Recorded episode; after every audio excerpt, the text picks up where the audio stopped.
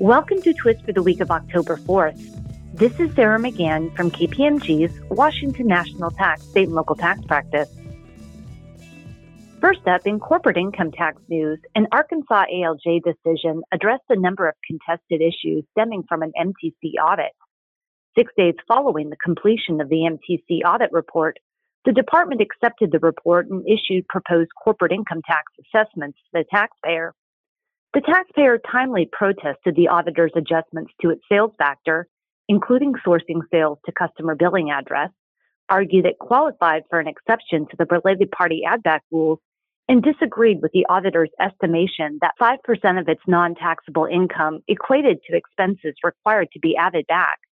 With the exception of holding that certain amounts were treated as gross receipts included in the taxpayer sales factor, the A L J ruled in the department's favor on the rest of the issues. The Virginia Tax Commissioner concluded that a taxpayer properly waived the N O L carryback period when it checked the box on its pro forma federal Schedule K. The tax department had argued that because the taxpayer did not attach a statement to its return, it did not indicate it intended to forego the carryback.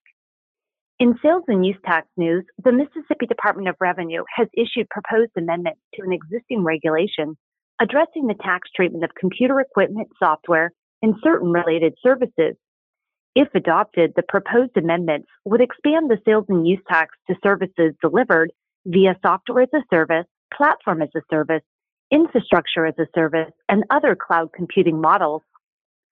The Massachusetts Department of Revenue, in a news bulletin sent this week, advised taxpayers that it is withdrawing a previously announced change that would have required sales tax filers to separately report in-store sales versus online sales beginning in twenty twenty-two.